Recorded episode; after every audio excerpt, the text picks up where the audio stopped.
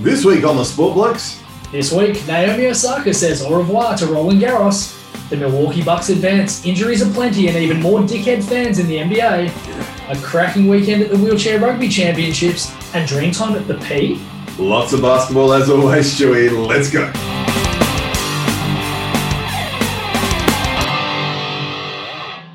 So, Stewie, it's about 6.30 on the 1st of June 2021. It is. bit earlier than usual, and uh, the Wildcats game is currently on at the moment. But our, such is our commitment to the cause that we're recording now. The sport blokes do not sleep. Now we raised the bat for fifty, and the great cricketers will tell you that that's because we're obsessed with arbitrary round numbers as celebrations. But we're at fifty-two, which is now a year uninterrupted. So in some ways, this is a better milestone than a couple of episodes ago. We'll raise the bat slightly. Yeah. I'll tell you what, though, we've already blown our load on the title Divine Intervention. So I've gone back and looked at 33. We had Divine Intervention, D E V I N E. Sophie Divine had a 108 off 38 in the Super Smash. And then less than 10 episodes later, we had it on 42 Divine Intervention because of Sister Jean, the uh, 101 year old nun and the number one supporter of Loyola Chicago in the NCAA. It's a good title. It's worth two. And there will be more dick joke titles as well, of course. But as we do at the top every week, what caught your attention and what'd you miss? Well, a couple of things caught my attention this week. The first one has to be the craziest penalty shootout I've seen from the Europa League final between Man United and Villarreal. So Gerard Moreno put Villarreal ahead on 29 minutes, and then Edinson Cavani equalised in the 55th minute.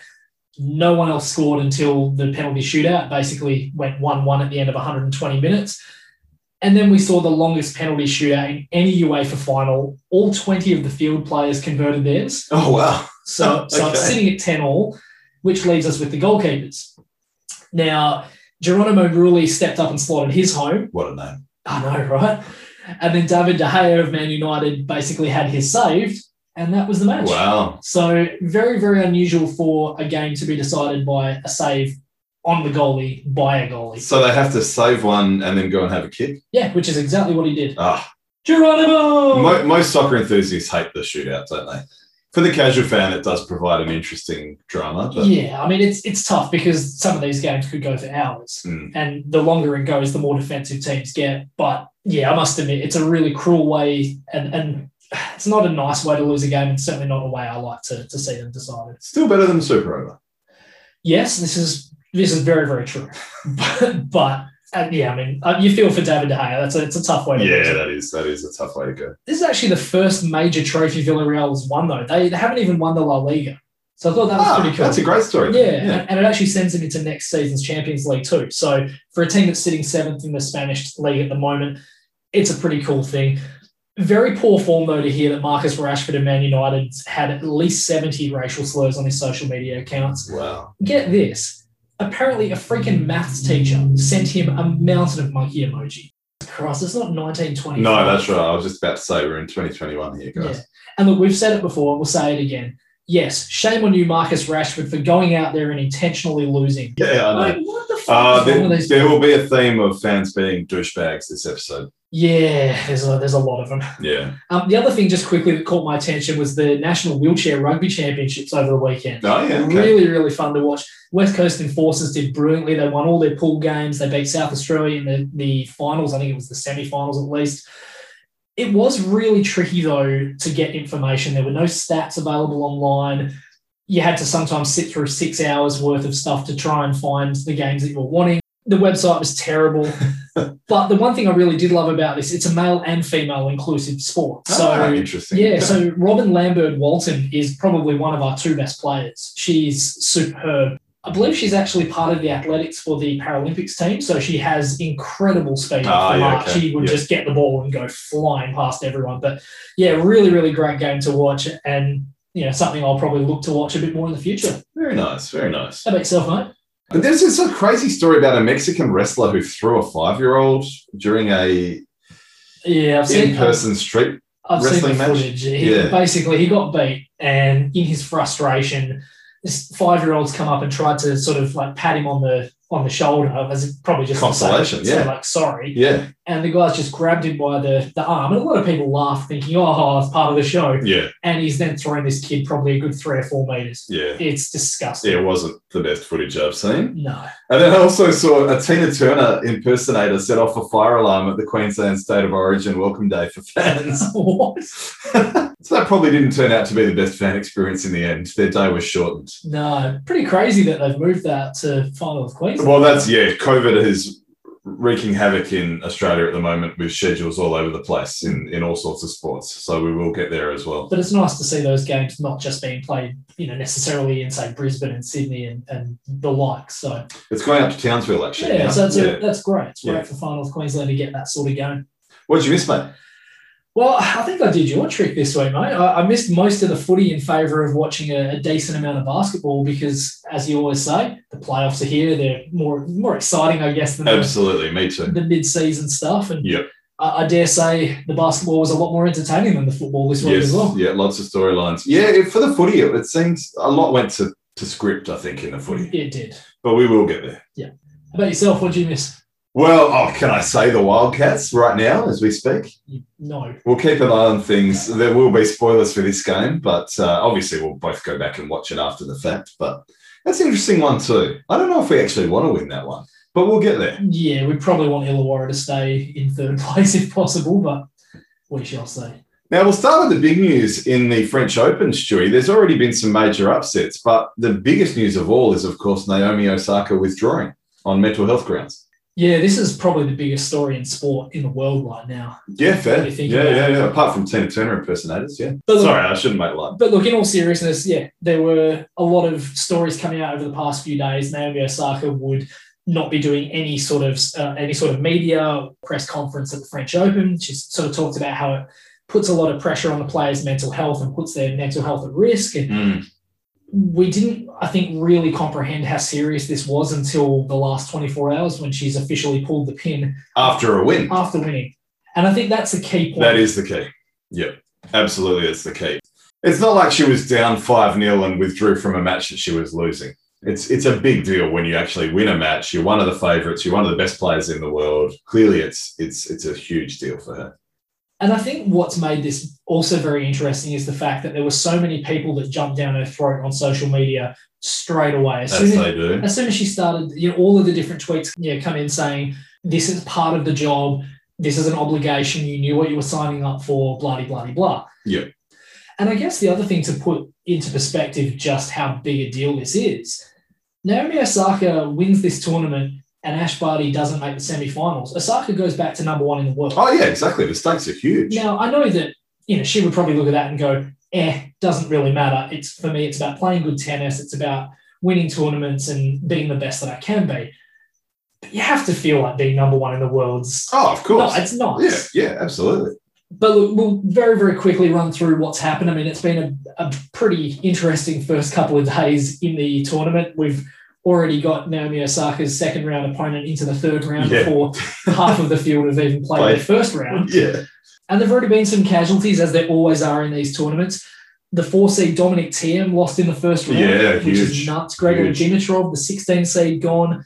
In the women's side, you've got the six seed Bianca Andreescu, the 12 seed Garbine Muguruza, and the 16 seed Kiki Burton's gone. Jesus, some big names. There, there are. It's it's absolutely nuts. And it looked like Andreescu and Osaka were going to play in the quarterfinals. So to be robbed of not one but both of them is, you know, it's it's it's horrible. It's that's such a shame. But at the same time, they got to play the matches. Yep.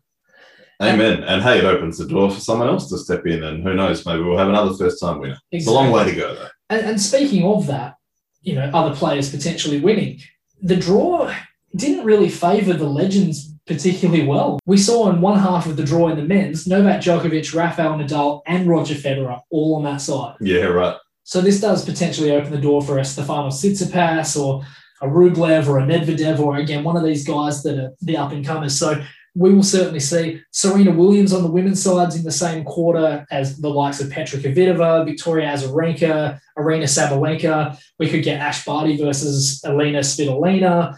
Sophia Kenin could play Iga Swiatek in a rematch of last year's finals in the in the quarters. So this is going to be a really crazy first week, and I, I dare say it could be just as exciting as the second week. Hmm.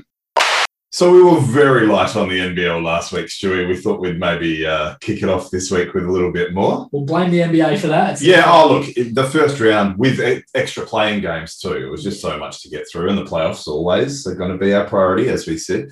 Now we'll have an interview with Alex Loughton coming up again soon, which is something to look forward to. Mm. But uh, hopefully in the next few weeks. Where do we want to start? Do we want to start with Sydney at Perth? Yeah, I think we have to. It was a very entertaining game, just as much for the off court stuff with the coaches strolling the sidelines as it was for the on court stuff, wasn't it? Yeah, very, very quick whistle in this one. I think probably the quickest technical foul I've seen Trevor Gleason get. He, he does skirt the line. Oh, and big time. Big- pretty much every game. Yep. But he does it with good reason. And look, Adam Ford, his understudy from the previous how many years was oh, probably very similar on the Sydney side of things. I've got an interesting theory on that, by the way. Oh, yeah. Oh, you want to go there now? Go for it, yeah. Well, Adam Ford, he, I like watching him on the sidelines, and I love seeing him in the huddle. And he's very, he gives a good interview too. He's very honest. Have you heard that Gleason's being headhunted I overseas? did hear that, yeah. Adam Ford has mutually agreed to part ways with the Kings at the end of the Oh, You think season. he knows something that we don't Well, know. I don't know. Could we see Adam Ford being a Wildcats coach next season and Trev jet setting internationally potentially? Yeah, well, I mean, he wouldn't be a bad replacement. Yeah, just you just wonder if the stars have aligned there a little bit. Potentially, potentially. That's, that's good. That's, I like that. But Perth had a big win without Bryce Cotton, obviously potentially out for at least the regular season, if not the season completely. Yeah, I mean, the, They put up a good effort though. They did. Look, The, the quick rundown in terms of, I guess, how this game was won 19 points, 10 boards for John Mooney, his 22nd double double of the season. Luke Travers, 16 points, 8 boards, 2 steals, all career highs. Oh, Travers has looked so good since he was moved back to the bench, hasn't he? Yeah. And I remember Lockie Reed last season was talking about NBA buzz, and I just scoffed at it. And of course, Greg Heyer tweeted during the game, which the commentators talked about, that Travers had more NBA potential than uh, Mojave King and Josh Kitty, which is maybe a bit of a stretch. Yeah, a little bit. But hey, the way Travis has played in the last little while, he is still very, very young. Maybe he can. I don't know. Maybe. Then we've also got to give some love to Todd Blanchfield, 23 points in this one. But I think the big story in this game really has to be how disappointing this was for Sydney for a number of reasons. And- And for me, watching the game, I actually felt disappointed for them because of how poorly they played. It's a must win game for Sydney as far as making the playoffs. It's a team that you should want to beat more because of what happened in last year's grand final. Yes. And Perth are a team that have owned Sydney. I think they said 10 out of the last 11 games they've, they've won in the last couple of years. It might be 11 out of 12 now. So to come out and shit the bed like that, Yeah. Well, Casper Ware was very disappointing. and that's the thing. To Yeah. be more specific, Yeah. Casper Ware, Yeah. none of 11 from the field, his first ever NBL game with no field goals. Yeah. Yeah. You told me that before we hit record. I was amazed. Yeah. And- Well, I guess it's not that amazing because he's a bloody good player. Oh, but- yeah. But Yeah. One, one of three from the from the free throw line as well. Like, Yeah. That's that's just not good No, enough. not at all. Not at all. Like he outscored Bryce Cotton by one point, yes. and Bryce didn't play. Yes, So like, yes. I'm just saying, for that to happen, it's just it's it's so disappointing. It is disappointing. And look, they've had a lot of injuries. They've had a pretty interrupted season.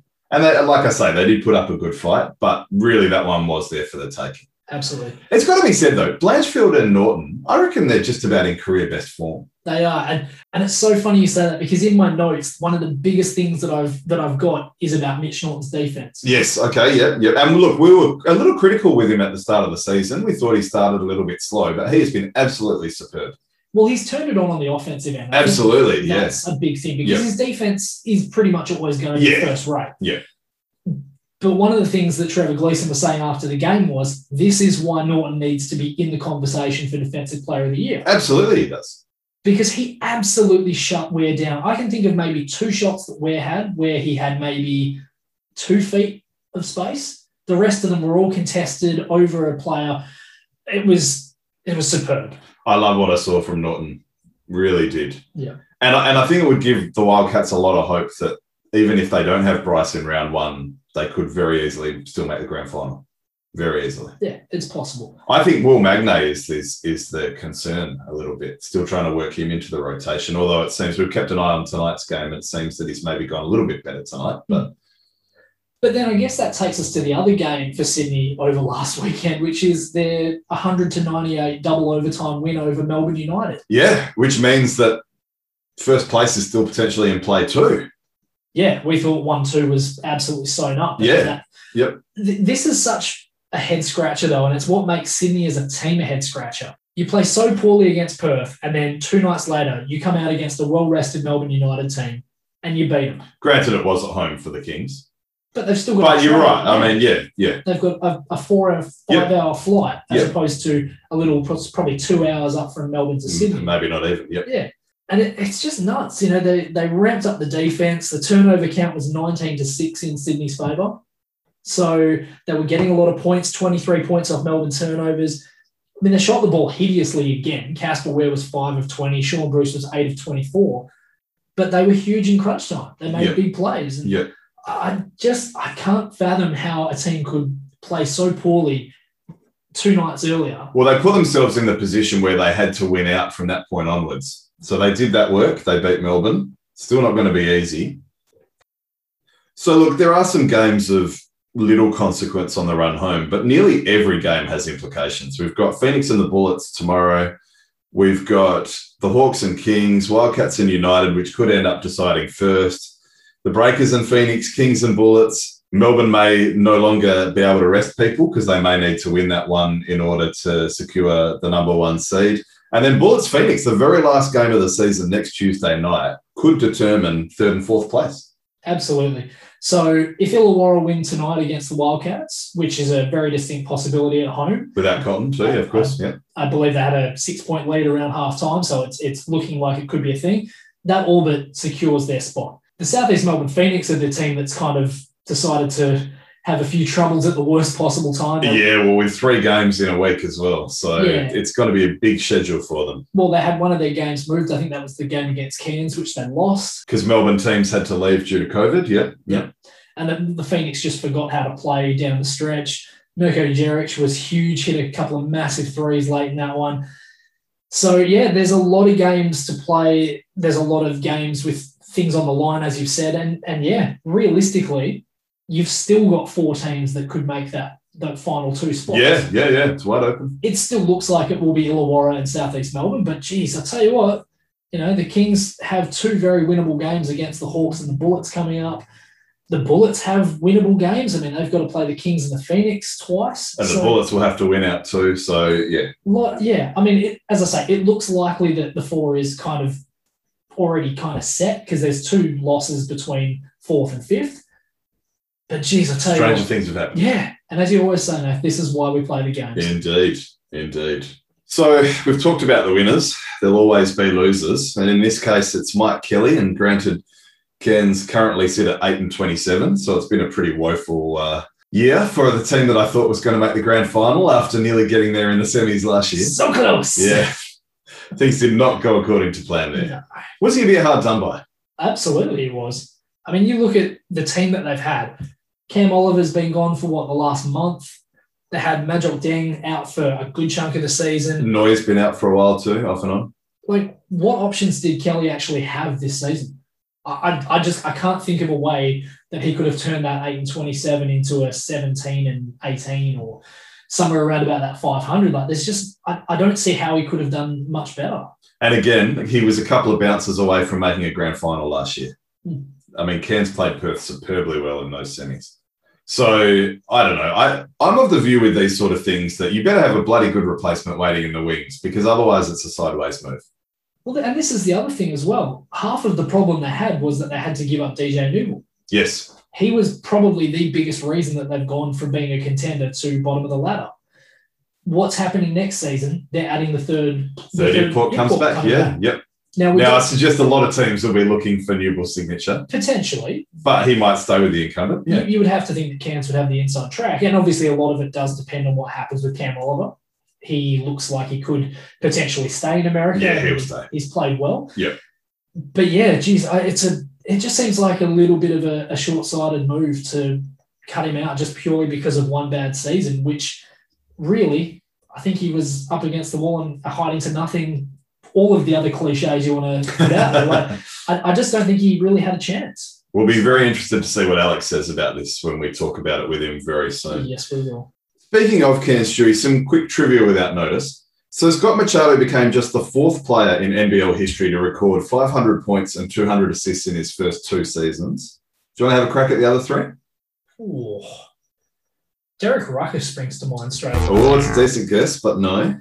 Ricky Grace? Yep. Yeah. 90 and 91. Should have been the first bloody choice. Ah, yeah, yeah, yeah. God, that's a lot of points. I mean, again, guys like Robert Rose come to mind.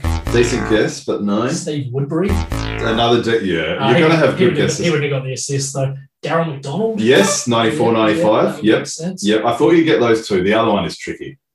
The other one is tricky. If you get this one, I'll be very impressed.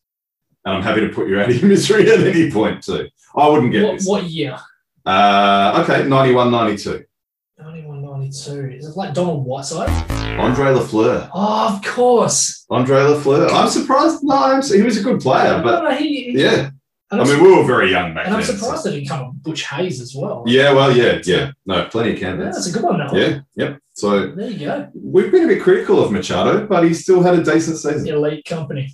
Bad news for the world of the NBA with the sudden death of Mark Eaton in tragic circumstances. May he rest in peace. Yeah, this is a another horrible one, and unfortunately, it's the second major accident involving cycling for guys well over the seven foot mark in Utah. A little while back, we had that horrible accident involving Sean Bradley that's left him in a wheelchair. yeah. And unfortunately, Mark Eaton, the former center of the Utah Jazz, was involved in a cycling accident just a few days ago that has unfortunately left him now passed away. Yeah, yep. So very sad news for the Utah Jazz. And he remained involved with the team until the very end. Apparently, he formed a really nice relationship with Rudy Gobert. They talked about during the game after straight after it happened. So yeah, really sad news there. Yeah, they said that the, one of the first things that Gobert saw when he was speaking with Eaton early on Was the trophy? Oh, was yeah. the trophy. And He's so, like, "Oh, what's, what's that?" what's that? Yeah. It's the defensive player of the year. I want that. And sure enough, he now has a couple. May get a third this year. I mean, if you look at some of the, the things that Eaton has done over his career, he has a 5.6 block per game season, which is the Outrageous. number one all time. Outrageous. Hard to top that. Jeez. His career average of three and a half blocks a game is number one by a decent amount. Yep. He was an all star in 1989. A lot Yeah. of people forget that, that he was an all star purely on his defense. Yep. I mean, this is a guy who averaged single figures pretty much his entire career. Carl Malone did all the scoring. That's Yeah. fine. Well, that's it. They had a lot of good scorers Yeah. in Utah over those sort of 80s and early 90s years. But this guy was probably one of the greatest defenders of all time. And I don't think I'll ever forget Rex Chapman driving baseline, going up for a dunk, and Eaton pinning the ball to the backboard yes. without jumping. With, I was going to say without leaving his feet. just pinning Yeah. Oh, yeah. It's fantastic. So look, a, a great man. Apparently, uh, one of the nicest guys. Yeah, in the they NFL. did mention that a lot. Yeah, and and you know they always do say these things, but you actually believed it this time, didn't Yeah, I you? mean, When you I- don't, don't expect. Oh, he was an absolute yeah, asshole. yeah, But yeah. no, look, it, thoughts and prayers with the Utah Jazz family and obviously Mark Eaton's family as well.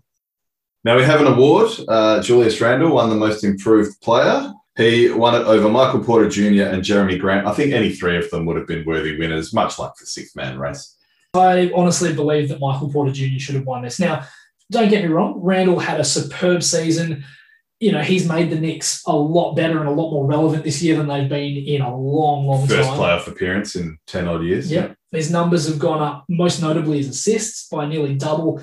Three point shooting's gone up from high 20s to low 40s. He's taking a lot more of them as well. So he's really expanded his range. He's probably one of two reasons, basically, him and Derek Rose are the reasons that the Knicks are where they are. Yep. But for me, yeah, it's Michael Porter Jr. You can mention guys like Jeremy Grant and Christian Wood, but their teams sucked. so to me, it's like that's an automatic disqualification for those. Yeah. two No, teams. I think that's that's a fair point. so for Porter Jr., he went from about nine points, I think it was nine point three points a game last season to nineteen this season. Yep. And his boards went up by about five rebounds as well. So he is, you know, really, and I know it's not always about the stats, but his field goal percentage, his three point percentage went up. They were, you know, they were really great last year, but they went up even further this year. And when Jamal Murray went down, I think everyone kind of assumed the Nuggets were going to drop off and end up around the Yeah. five six. Yep. They stayed in the three seed Yep. Porter is a massive, massive reason for that. And he's not afraid of the big moment either. I mean, obviously there were those issues last playoffs where he wanted more of a role, which was a pretty gutsy thing and maybe a disruptive thing.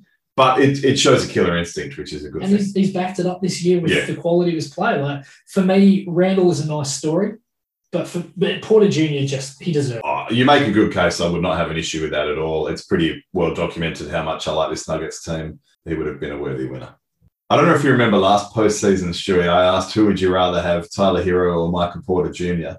And I answered my own question saying Hero now, but Porter Jr. career. Well, we might already be in year two. Oh, yeah. picking Porter I Jr. think we're there already. Yeah. Now, more bad news. Fan dramas. They haven't been allowed in stadiums for a while, and now that they're back in, they're acting like absolute fuckwits. You mean Stadia? Yeah.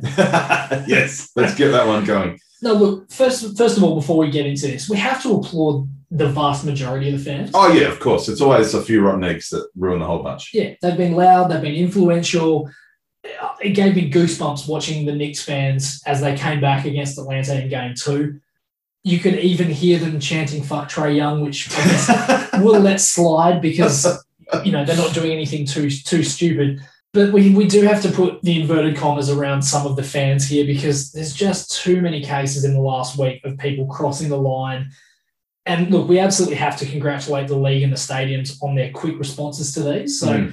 we'll rattle off a few of them and I'll kind of get your thoughts on them. And there's another one today. They're still doing it. We'll but get anyway, we'll to- we'll start. get to that. yeah, we'll start from the top. So first things first, we had the Madison Square faithful doing a really great job, but we had one idiot who, in the world of COVID, and I have to point out, I did notice that the vast majority of the fans in Madison Square Garden weren't wearing masks. Yeah, uh, there's higher vaccination rates in the states, so maybe it's not as egregious as it could be. But Mm. yeah, It's It- still- it- you, you notice it, don't you? Hmm. You notice you these things. really, really do. Yeah. But he thought in this world, it's a great time to spit on Trump. Ah, disgraceful. So that's disgraceful. to me, spitting on someone is the ultimate act of disrespect. Even spitting in front of them is an act of disrespect. So that's uh, uh, for before the COVID issues that you bring up. So that's horrendous. It is. The next quote fan was at the Wells Fargo Center for Philadelphia and Washington game two. Russell Westbrook just rolled his ankle heading down the race to go and get treatment on it. And some moron decided that he would shower Westbrook with popcorn. Hmm. Now, Russ doesn't have the greatest rapport with opposition crowds. And had he not been held back by like five guys, there's every likelihood he would have gone into the stands after this guy. And that ankle looked a little bit better all of a sudden. Just Yeah. The adrenaline It's not flow. amazing what happens there. Yeah. You get a bit of, bit of caramel and salt on your arm. but the thing is, if he goes into the fan, guess what happens? The guy probably gets put in hospital. Well, we got Malice in the Palace oh. 2.0. Yeah, And Westbrook gets suspended for the next thousand years, Yeah. basically. So, Yeah. you know, and this guy was a season ticket holder. He should know better. Yeah. I don't imagine those things are very cheap. Why would you want to jeopardize those tickets? Well, he has. Yeah, you would. Yeah, Absolutely. yeah. Absolutely gone. Now, we head to Utah for the third one. There were three incidents in game two of the Memphis Utah series. We had one person making a sexually explicit remark towards John Morant's mum. Mm. We had one who told John Morant's dad that he would, quote, put a nickel in your back and watch you dance, boy. Yeah. I knew there'd been racist issues, but I didn't actually know the specifics. It's disgusting. Utah crowds and racism do not have a good They history. do not. Vernon Maxwell trolls them all the time on Yeah. Twitter about it. Yeah. well, that's one of the huge issues that Russell Westbrook used to have was all the all the fans there Yeah. saying a lot of lot of pretty nasty stuff. yeah. Then we also had another one who told John Morant's mum to quote shut the fuck up, bitch. Mm, So all three of those pretty pretty average. mm. And then the fourth incident we had was some dickhead at the TD Garden in Boston who decided to throw a water bottle at Kyrie Irving after he just put the Celtics to the sword. And it barely grazed him, but it doesn't matter. The act is the is the key thing here. Yeah. Yeah. So the first three have basically seen indefinite bans handed out by the by the different stadium owners and the and the, the teams, I guess. Whereas the fourth one in Boston, the police have actually arrested this guy and he's now subject to a lifetime ban. And he's quite a young kid too. I saw on SportsCenter last night. So that's a that's a really bad mistake that, that will affect his life as a Celtics fan. But you can't act like a dickhead. Okay, yes, you haven't been in the stadium for a while. Bloody hell! Like the crowds are only just allowed back, and this is the sort of shit they're causing. It's terrible. So what do you think in these instances, what do you think is an appropriate sort of ban or punishment? Oh, I, I don't have a problem with these indefinite bans at all. And I, and I think that, so apparently Trey Young didn't press charges. I, I don't think it should be in his hands. Hmm. I think the cops should press charges on this stuff. Yep, I've got no problems with that. I mean, as you say, the spitting is horrible at the best of times, but certainly in COVID times, Yeah. it's even worse. It really is. I think the popcorn one, uh, you could get away with maybe a year ban on that one. Yeah. And then I think the other, yeah, the first two in Utah probably should be banned very much indefinitely. The, the third one, that's probably a year. Yeah. That's that's really all you need for that. But fans can't they can't throw projectiles. yeah. It's not what should be happening. Okay, yeah, we used to laugh at the Perth Entertainment Centre when someone would launch a paper airplane from the very back row and it would get close to the court. But that wasn't an act of aggression. But These are all even acts then- of aggression. Well, even then it is bad. Hmm. Yeah, and they're at the back row. It That was- could potentially hit someone in the eye. yeah, yeah. but it's it's interesting. You know, we talk about all these bans.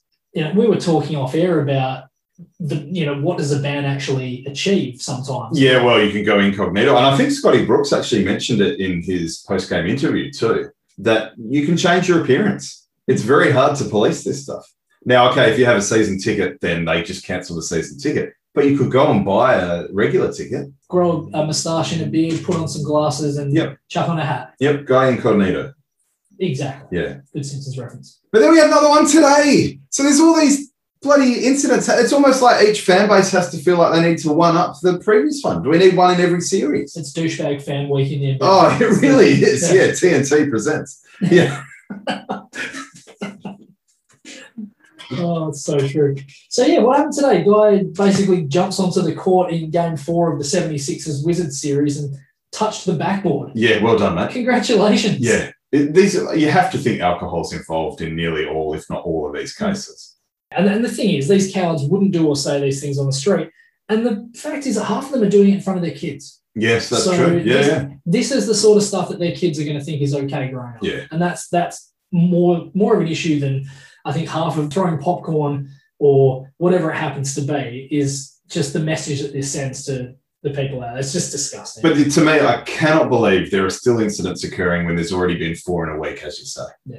it's it's just nuts. All right, let's get into the series. Milwaukee have polished off Miami pretty easily in the end, 4 0, avenging the bubble loss last playoffs. this was a contest for maybe one game. Yeah, I think game one was pretty good, and the rest of it was just blowouts. Uh, yeah, I spoke before this series started about the loss of Jay Crowder and Kelly Olynyk, yes, and yep. that showed up more than anything. But playoff Jimmy Butler, we thought he was the thing. And you have to wonder if, if it was the bubble versus no bubble. Were Miami just the best bubble team? Way off Jimmy Butler Yeah, well, because exactly. he, was. I He, mean, was. He was. Goran Dragic led them in scoring, 16 points a game. That's not going to win a series. No against way. Anyone. No way. Uh, It was funny, you know. You think about the players that Miami have lost, and you think about the players that Milwaukee have lost, and, and what they've done with their bench. You know, I was, I was listening to the mismatch on the way here, and, and they made a, this crazy comparison of the benches for Milwaukee. Kyle Korver, gone. Marvin Williams, gone. George Hill. George Hill Yep. on his, playing pretty well in Philadelphia, but on his last legs. And they've been replaced with Bryn Forbes, who has been on fire in this series. And has playoff experience And exactly. for a very good San Antonio team. Bobby Portis, who has played some really, really great ball, and PJ Tucker, who's one of the toughest guys you would ever meet. Yep. And then, of course, they they had a pretty good uh, acquisition in the offseason as well. Yeah, I mean, Drew Holiday, it was a massive. Oh. The plus minus, now I don't subscribe to plus minus much, but the plus minus is off the charts when Drew Holiday's on the court. It's not the be all and end all, but it's, No, it's, certainly- it's illustrative. it gives you an overall Yeah. understanding of how much the team has won with that person on the court. And, and yeah, look, this was uh, this was horrible. The good thing about it, though, at least, is that Milwaukee are going to be well rested for Brooklyn. Yes, indeed. Do you think Jimmy Butler stays? Whoa. And I'll I'll clarify that by saying if you look at where Miami's heading, you know, they've gone from being finalists one year to being really right back in, in the middle of the pack. I think it's still his team. There's no state taxes in Florida. I suspect he will stay. They're still Bam Adebayo. They're, they're still a young, good team. So I think he will stay. Okay. Do you? I, I wouldn't be surprised if he left. Yeah. I really Where would he go though? What New York or something? Dallas. Dallas. Okay. Dallas is one that I've heard. He could go to California. I mean, he could go anywhere that has the potential to win a championship because he's not getting any younger. No, that's true. But So- the Heat do have some good players on rookie contracts. They could recruit. I, I suspect he'll stay, but that'll be an interesting one. Hmm. Should we move on to the Nets Celtics then, who Have will be their opponent? Yep. And this was the first of a couple of games that were really funny on Saturday. So I watched a lot of basketball on the weekend. I managed to watch three games and some minis on Saturday. Nice. um, but it was the first of two games where one team absolutely exploded out the gates. So the Nets started on a 19 to 4 run, but then didn't win the game. Now, of course, they're in a pretty commanding position, 3 1 up. I said, okay, I'll give Boston one because Jason Tatum will probably have a big performance. And sure enough, he had his 50. The biggest one to me, though, is near what? There was what? A, a minute left, or there was bugger all Four- time left. 40 seconds, yeah. Yeah. Kevin Durant's run through Marcus Smart. They've called a foul on Durant. Right call. They've then sent it up on review because they've challenged. Fair enough. That is their right. And I'm still scratching my head a few days later. They overturned it. Yeah, there, there's literally nothing that I could see that could possibly. It was outrageous. And the worst part is that it ended up being then a, an away from the play foul, which resulted in a shot in the ball. Yeah. Now, thankfully, it didn't cost Boston the game, but imagine if that had Is the league protecting Kevin Durant there? potentially. That's that was that looked very fishy to me. it's a, it's a hideous call. I didn't like it. I mean, I'm not saying it's a conspiracy. Did someone say conspiracy? I'll slip into my trust no one shirt. Well, I mean, the thing is, it doesn't need to be a conspiracy. Brooklyn are having their way with Boston for the most part. As we predicted, no Jalen Brown. Durant, Harden, and Irving averaging nearly 86 points a game between them on these ridiculous clips. Both Harden and Durant are shooting 55, 45, 90s from the field, Yeah. which is out of this world. Yeah. I mean, what team do you think has any chance of stopping Brooklyn? Oh, Milwaukee can beat him. you think so? Yeah, I think they can. I think they can. But we'll do our predictions this Who, weekend. who's going to defend Durant? Probably Giannis. Probably Giannis at first instance, but they can do it by committee a bit. And then, yeah, and then I, I guess Drew Holiday would Drew Holiday would take Harden, Um, probably I take think. Harden, and then, Yeah. and then that leaves Irving. It does. It does. So- uh, but but Brooklyn don't necessarily. I'm not sold on their defense. So No, who this do is they the- defend? Oh, you it's know? going to be a very fun high Yeah. scoring series. yeah, but no, I do look forward to that one. definitely. Similarly, and look, all the other series are all 3 1 apart from the one that's finished. The 76ers are up 3 1 on the Wizards. Again, we gave the Wizards one in the gentleman sweep, as you called it. Yeah, that's where it's heading. all the talk is about Ben Simmons. It's trick or treat Ben Simmons. So they tried Hacker Simmons on him today. He shot five of 11 from the line. So it was a somewhat useful strategy. There was, there was a great tweet from Mina Kimes of E ESPN, who's all over E ESPN, and she's great. Uh, she said, Ben Simmons is walking to the free throw line like he's being asked to clean his room. and look, is there any more polarizing player than Ben Simmons in the league? He cops so much heat, not only from opposition fans, but from his own fans too. Yeah, I'm thinking. I, I can't think of anyone. No. So, Coach Doc Rivers had some great quotes today after the game that they lost. Okay, they lost, but they're still in a very commanding position. You want me to take Ben Simmons off the floor? He's pretty good, so I'll pass on that suggestion. You guys keep this Ben Simmons narrative going, which is freaking insane. Okay, Ben's not a 40 point guy. I just don't understand why this is not sinking in in the city. If I'm Ben, I'd get tired of it. Celebrate him and all the things he does well. You guys keep the Ben Simmons narrative going. We're going to keep playing.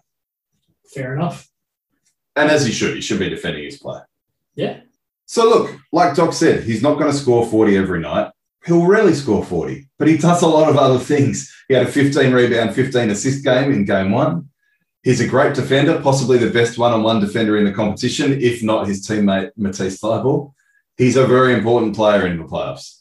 Look, he's got the size. He's got the the length. He's got the speed to guard almost anyone in the league. Yeah, he can. He And- can mark one to five. And there's not many guys that you could actually say that about in this league. So yeah, you're 100 percent spot on. I don't think the deficiencies at the free throw line are enough to take him out of a game. Look, obviously it's it's disappointing that he's not making seven or eight of those 11, but it's going to happen. And there'll be games where he does go eight of 11, Yeah, but there'll be games where he'll go three or four of 11. So you don't necessarily know what you're going to get with him every night, but. Yeah, I think he's far too important to take out of the game. And well, you will get lockdown defense, and you will get assists and rebounds and playmaking. You you, you can bank on those things. Absolutely. Now, just quickly before I get into, I, I guess, the big thing from today, just want to give you a quick stat from game two of this. Now, you mentioned Matisse Thybul as far as his defensive prowess, and he is a ridiculously good defender. Oh, he's great to watch. He's the sort of player that if a casual fan is watching a 76ers game would go, who's that? Hmm. And he's not a household name, but his He defense should is just a step above. Now, I want to highlight that. Now, in game two, Thybul had four steals and five blocks. Mm. since 1983, the only guys that have done this in a playoff game are Hakeem Olajuwon eight times, Yep. Ben Wallace three times, Draymond Green twice, Scottie Pippen, Kevin Garnett, Chris Webber, and Kawhi Leonard. But the time is the key thing. Thibault's the first guy to do it off the bench. Yep. And as you mentioned, the time. Every single one of those guys logged at least 35 minutes to do so. Thibault did his in less than 20. Less than 20. It's outrageous. 19 minutes 56, I think it was. Oh, Uh, yeah, absolutely insane. To have those Excellent. numbers in 20 minutes, nuts. But the big question from today obviously involves Joel Embiid. So he's come down yeah. a little bit awkward after getting blocked by Robin Lopez. And it, look, it didn't look amazing. No. And he's had injury history. And he's a big guy, and big guys, It's a- ankles, it's a lot of knees, weight. legs, feet. Yeah. A lot of weight coming down. Yep. So my question is this if he can't go, do the Sixers still win The series or the series?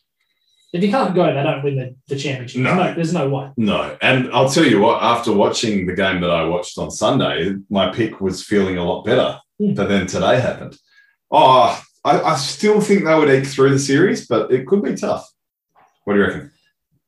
Yeah, look, I, I think if he doesn't play, there's every possibility that Washington takes it to seven.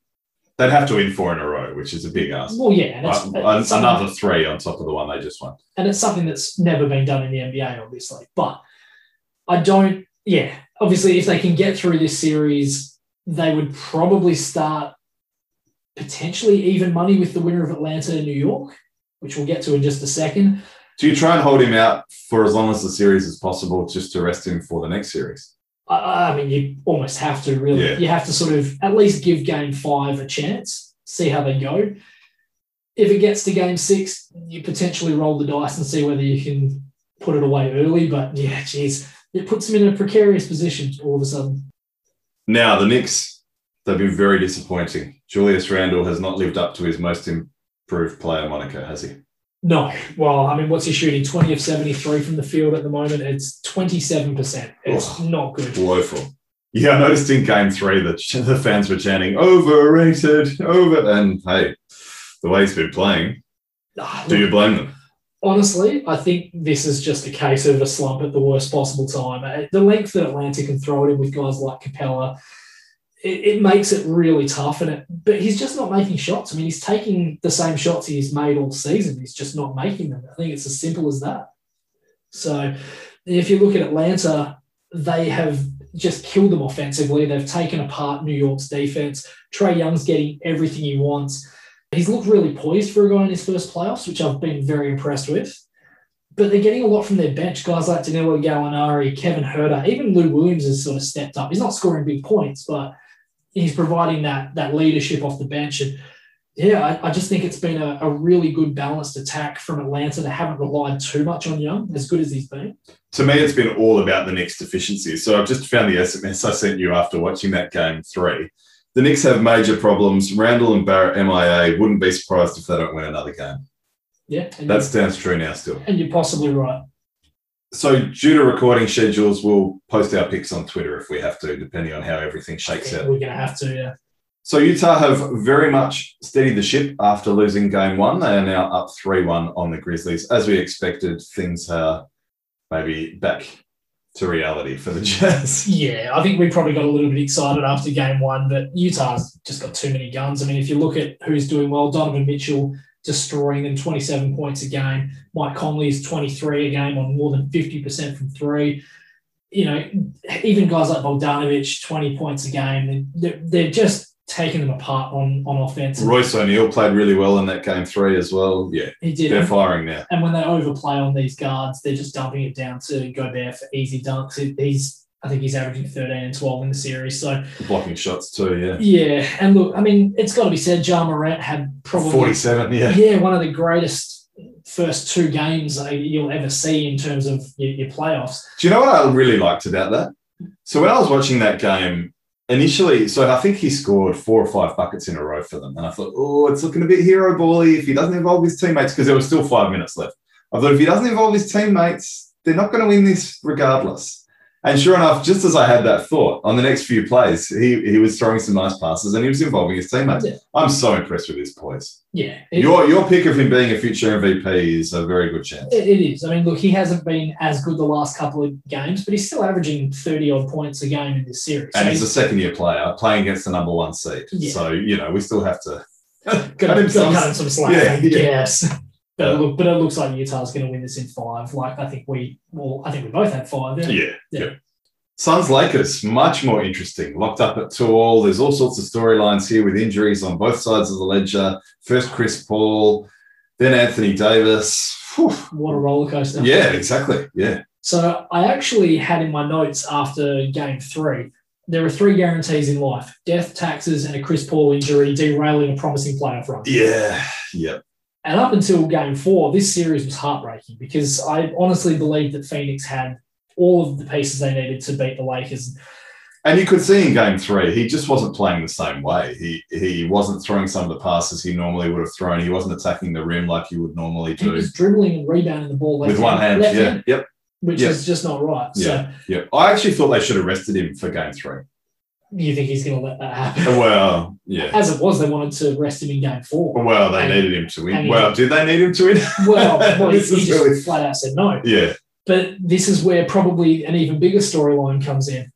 Yeah, Anthony Davis now injured. And look, he's gone down a few times. He's been battling a few things. And look, he's a little bit made of glass. Hmm. But it's not looking good for the Lakers, and they got absolutely overrun in game four as a result of him not playing in the second half. And there's no guarantee that he'll play for the rest of the season. He's already been pretty much ruled out of game five. Oh, they'd be crazy to play him in game five. it's unlikely that he'll play in game six as well, which could potentially be an elimination game. I mean, LeBron's going to have to go next level Yeah. if he's going to carry them. And you can't help but wonder if they're now regretting playing LeBron all those minutes during the season because he had a heavy load this season. He did. And it's affected him too. But the, the problem that losing Davis presents for the Lakers is the fact that now the Suns are going to get almost anything they want. Andre Drummond, not a bad rim defender, but he's nowhere near the, the level that Davis is. Mark Gasol's, what is he, like 65 years old now? So he's obviously well past his prime. They're going to be able to break him down off the dribble. DeAndre Ayton, 19.8 points a game this series. Oh, dominating. Nearly 81% from the field. Yeah. Now, admittedly, he's not shooting much from outside about three feet. But he but- knows his bread and butter. That's fine. I actually prefer bigs that know their role rather than s- hanging out by the perimeter shooting threes they can't hit. Absolutely. I'm quite a fan of Aiton, actually. yeah. And look, even Jay Crowder, I mentioned him. I mean, he started two of 20 from three in the first three games, but he went three of eight yesterday and was a big part of them winning. So I think he's going to be huge over these next couple of games. And just quickly before we sort of move on to the next series, Chris Paul has now lost the last 11 games officiated by Scott Foster. Yeah, I saw that on Twitter. Oh dear. Yeah, that's weird, isn't They it? better hope he's not officiating for the rest of this series. Yeah, no kidding. I've got another interesting one from that game three broadcast. So Charles Barkley was talking about players with killer instinct. He mentioned a few obvious names, you know, Michael Jordan. And Shaq's sitting there at the other side of the table going, Yeah, Chuck. like making Charles say Shaq, but he wasted like a minute of broadcast. One of the greatest players of all time, but fuck, he shits me as a broadcaster. Oh, I thought you were saying they lack the killer instincts. I was going to say Chuck didn't really have that killer instinct. That's why- No, Shaq was saying mention my name, but it's like, come on, man, really? Like that's narcissistic that Chuck can't say Michael Jordan and move on. It just ruined the halftime show. Shaq didn't have a killer instinct. No, I don't think he so was, just, either. he was just a big dude. He was dominant. Yeah, Like Kobe had the killer instinct. yeah, not I Shaq. yeah, exactly. Okay, yeah, fair enough. like he's been on Inside the NBA for over a decade now, but I wish he wasn't because I'd much rather Kenny and Charles time. Chris, give us Chris Webber. Yeah, well, TNT have got rid of him. Get him back. Yeah, well, anyway. Yeah. Where do we go next? Denver and Portland, Yeah, two all, funny old series, probably going seven. yeah. There's no surprise in this one. It's exactly what we were expecting. It's a tough, tight series. Look, Jokic has been superb as we thought. He's had some pretty cool backup from guys like Austin Rivers. You had a, a really, really key stretch in one Yeah. of their wins. Another one of those irrational confidence guys. Yep. They've had Aaron Gordon, Faku Campaza stepped up, Michael Porter Jr. Oh, I And love watching Campazzo play. he's, he's good. isn't he? Oh, so good. And little surprise, it's been mostly Lillard and McCollum that have basically had bursts to, to keep Portland in this series. And I think you're right. I think this probably does go seven now. Yep. Which is, Portland need Nurkic to play better. yeah, I think. wouldn't hurt. Yeah. Wouldn't hurt. Now, Clippers Mavs, our last one, very weird. The away team has won every game. Which holds the Mavs in pretty good stead, I guess. well, no, I don't think it No, does look- because of the Luca injury. Look, we don't even really have time to get into the whole Chris Stapps Porzingis getting fined 50k for going into a club, which is bloody stupid. during the Yeah, it playoffs. is. But It is. but I think that's funnily enough not even the, the most frustrating thing about him this this week. Like I said last week when I picked the Clippers that Porzingis should dominate, but he won't. He's been that passive that the Clippers have put Zubac on the bench and have played him with Nicholas Batum. Yep. Like, oh, he's been far too. He's been really disappointing. Wh- When I heard that the Mavs got him for chump change, I was really pissed off. I was hoping the Spurs might have dangled Aldridge or you know made some sort of play for him. But now I'm I'm glad that the Spurs didn't get him because he's been really disappointing. You you want more out of your max player? he is seven foot three Yes. and he's averaging the same amount of rebounds per game in the playoffs as Campazzo, Yeah. Well, that says it all. who's five foot eleven. Yes, that says it all, doesn't it? like come on, at least look like you want to win. Yeah. It's, it's so frustrating.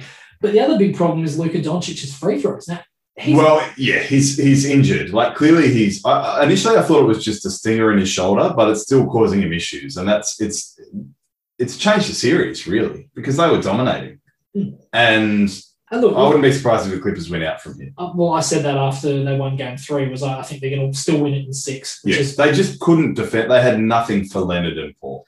It was a great game. but yeah. yeah, But I mean, if you look at Doncic, he's thirteen of thirty-two from the free throw line. He's shooting a better percentage from three than he is from the free throw line. Now, yeah, it's nuts. Now he's never been elite with Dallas. He's always hovered between seventy and seventy-five percent. And you can live with that. But like he was a, an eighty-one to eighty-eight percent free throw shooter with Real Madrid. Yeah, So he he has been an elite level Yeah. shooter before. yeah. So you can't have him shooting fifty percent. I I just I- yeah I, I don't understand. It, you're right. It has to be something with his shoulder. Yeah. Well, it's and it's so hard to be critical of him because he's been absolutely superb. He's been a joy to watch. Uh, I've had, I've seen two of the four games in this series, and he's just magnificent. But it is hurting his team. Uh, uh, yeah, like I say, I think Dallas are toast. I, I, yeah, I was going to say, do you think there's any way back? I No. don't think they're done. Random observation, Shuey, from that game three. Go for it. Willie Cauley Stein's dreadies. The end of them look like those blue sour snake coilies. I bet that takes terrible work. Speaking of Willie Cauley Stein, he got called for a physical taunt. Is that a contradiction in terms? Like he pushed Terrence Mann in the face, kind of, and then got done for a physical taunt. No, that's just a physical act. Like a taunt is normally getting in someone's face without touching them. yeah, It was bizarre. that's just stupid. it's just stupid, isn't that one? And the best commentary call of the season so far, Richard Jefferson, Captain Obvious. I don't think Kleber can defend Leonard one on one, said in all seriousness. That's not saying I don't think Kleber is an octopus. Oh, like, yeah, Obviously not. Like, of course he's not. oh, yeah, yeah. Well done. Yeah.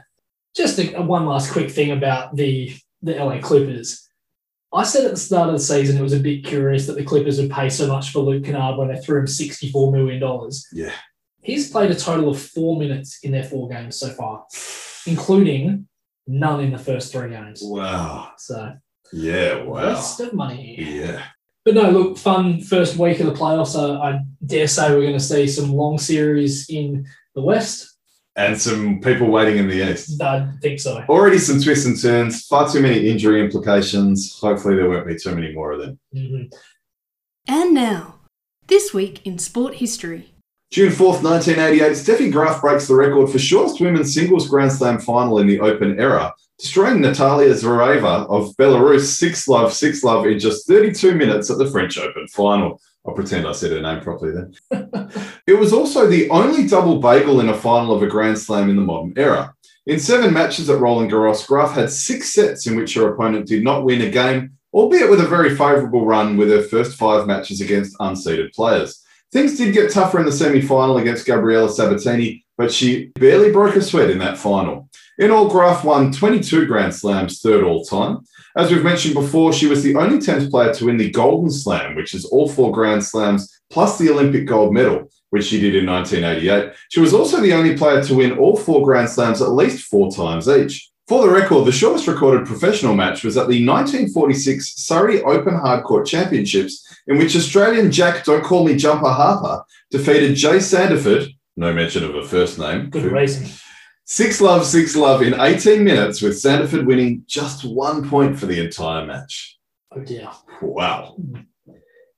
June the 4th, 1995, the New Zealand rugby union side creates a world record score for an international match, destroying Japan 145 to 17 at the World Cup in Bloemfontein, South Africa.